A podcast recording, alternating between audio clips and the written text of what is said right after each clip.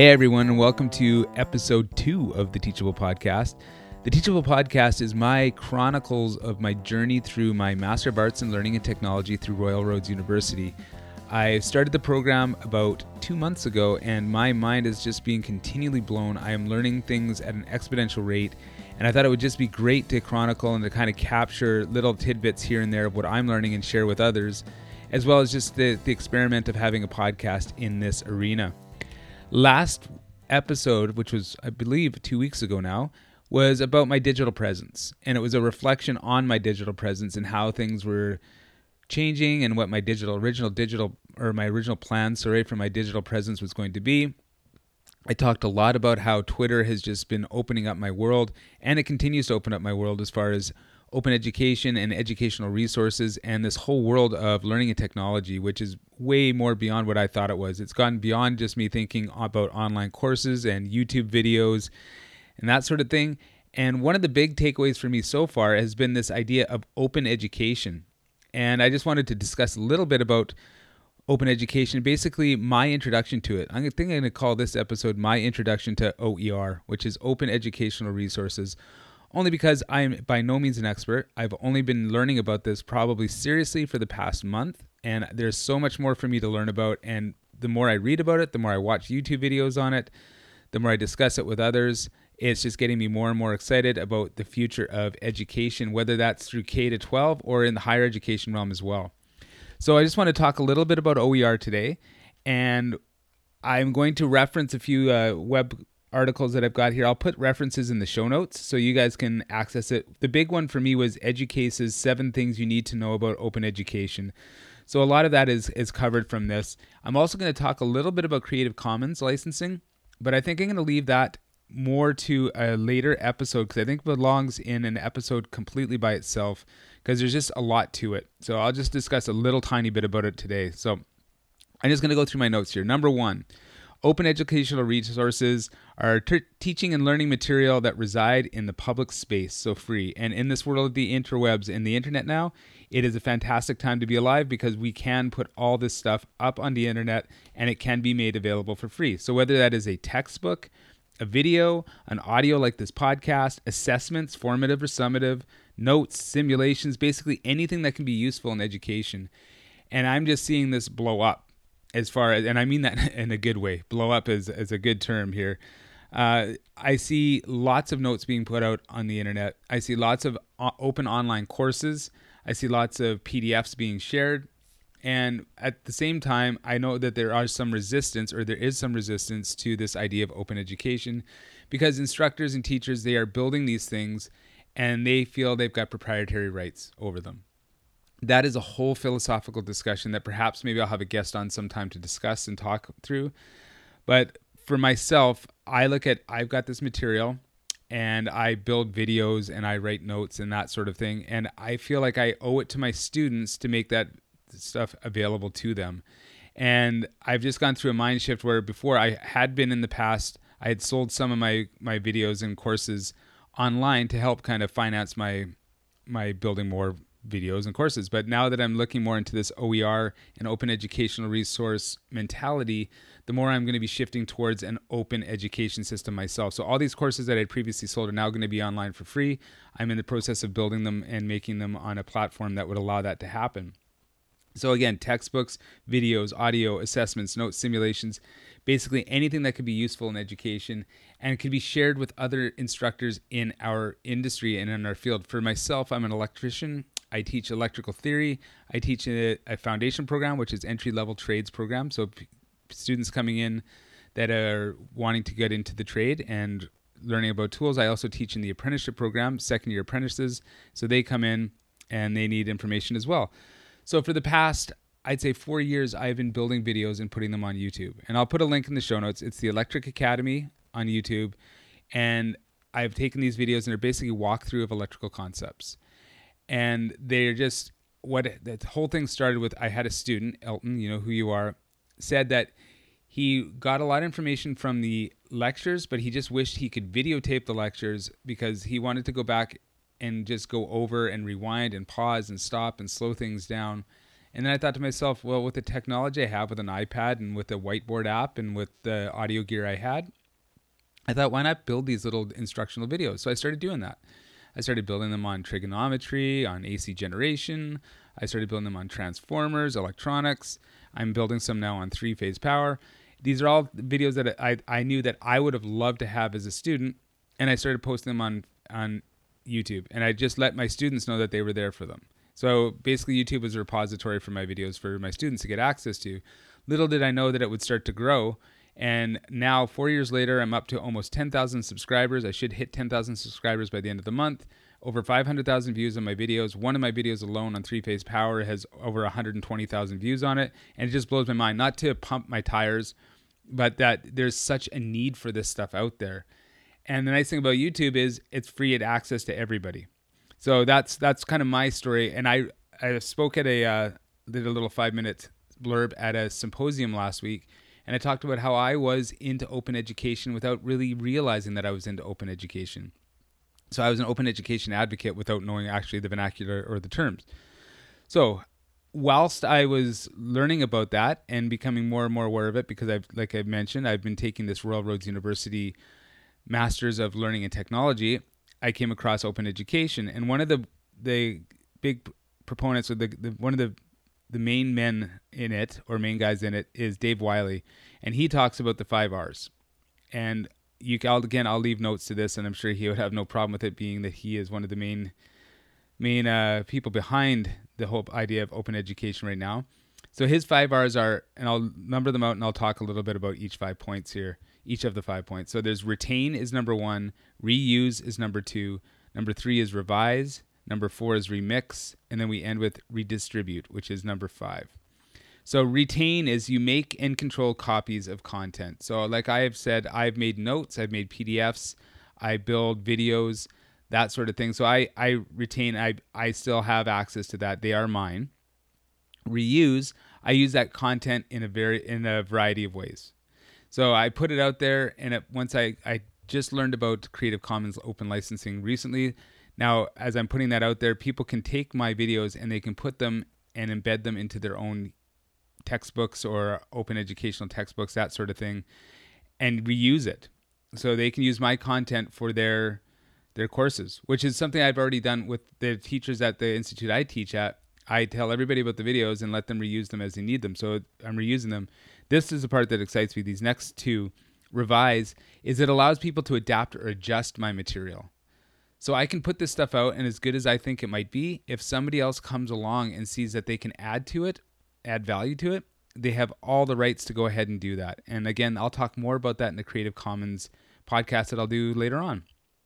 Remix is to combine this material with new material. So to kind of remix it together. And there's this video and if you've got time, and I'll put links in the show notes to this one too. It's called Everything is a Remix.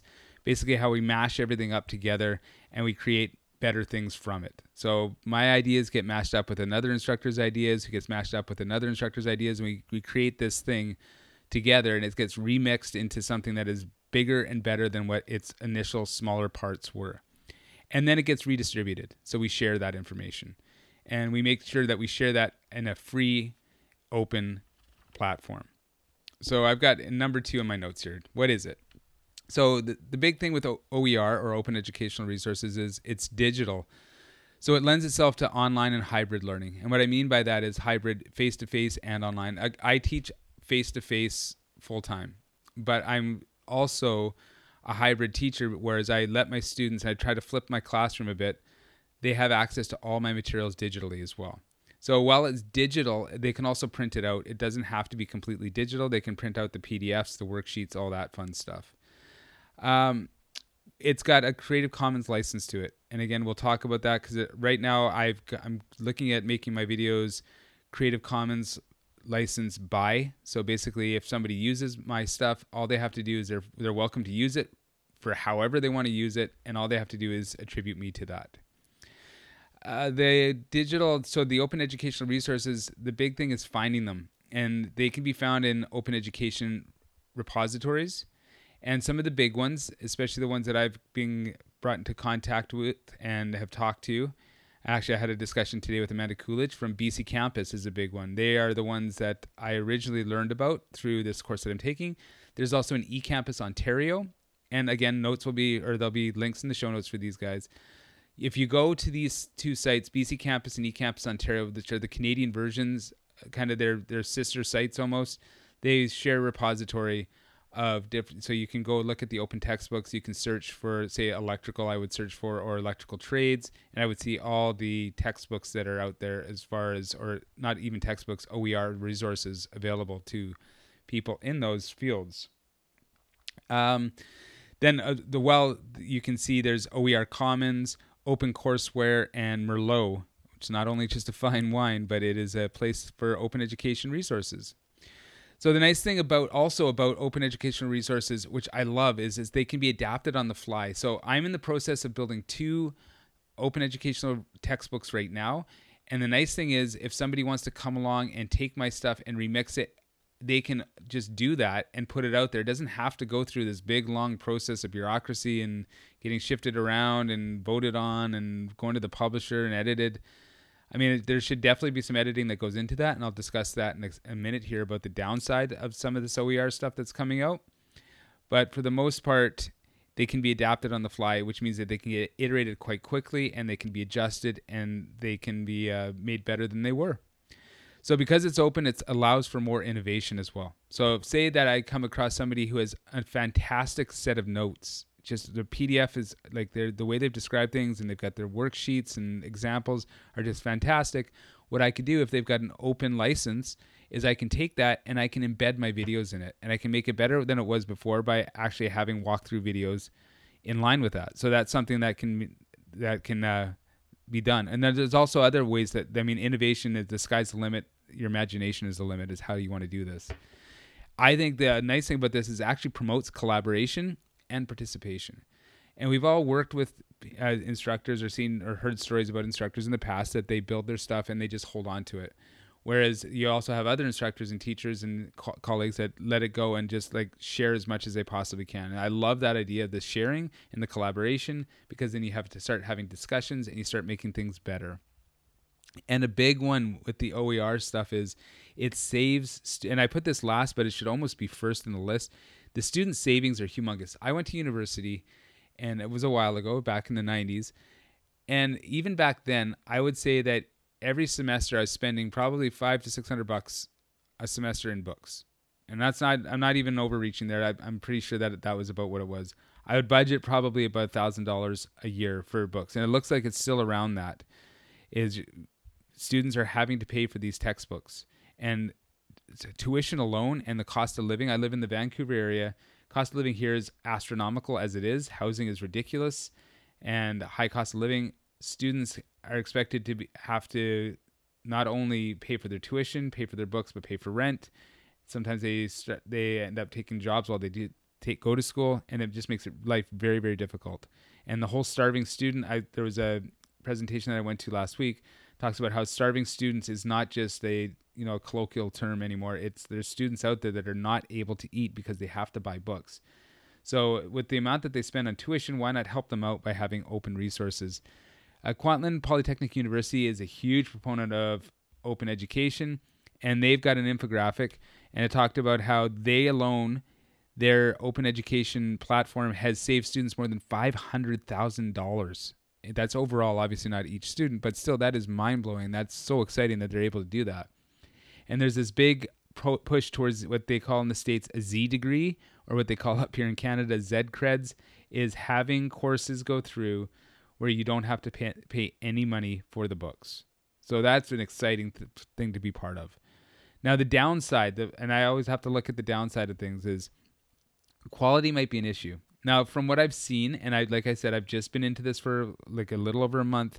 The quality that I've seen of these open educational resources is phenomenal through BC Campus or eCampus Ontario, they are peer reviewed. They have um, stipends that they give to instructors in that field to do reviews of texts, so they do get their their due diligence that way. Another thing is not all of these repositories offer an area for feedback, so that could be something that is like something that could be worked on in the future. Is if somebody has an issue with it or wants to add to it or wants to discuss things with the author, then maybe there needs to be more of an area of feedback to do that. The system needs to be vetted, which I've just discussed. Search banks can be cumbersome. Now, these things are starting to grow exponentially, these repositories, and having a search, uh, obviously, we have searchable content, but to be able to drill down and search through all these repositories for information that would be relevant to you and your field and your industry can be difficult. So I would think that communities are some things that are going to start popping up. Open educational communities for electrical instructors, an open education community for piping instructors, open educational community for English literature professors. If we could get these communities built, then we could start sharing the information that we have and that we've used and that is doing well for us.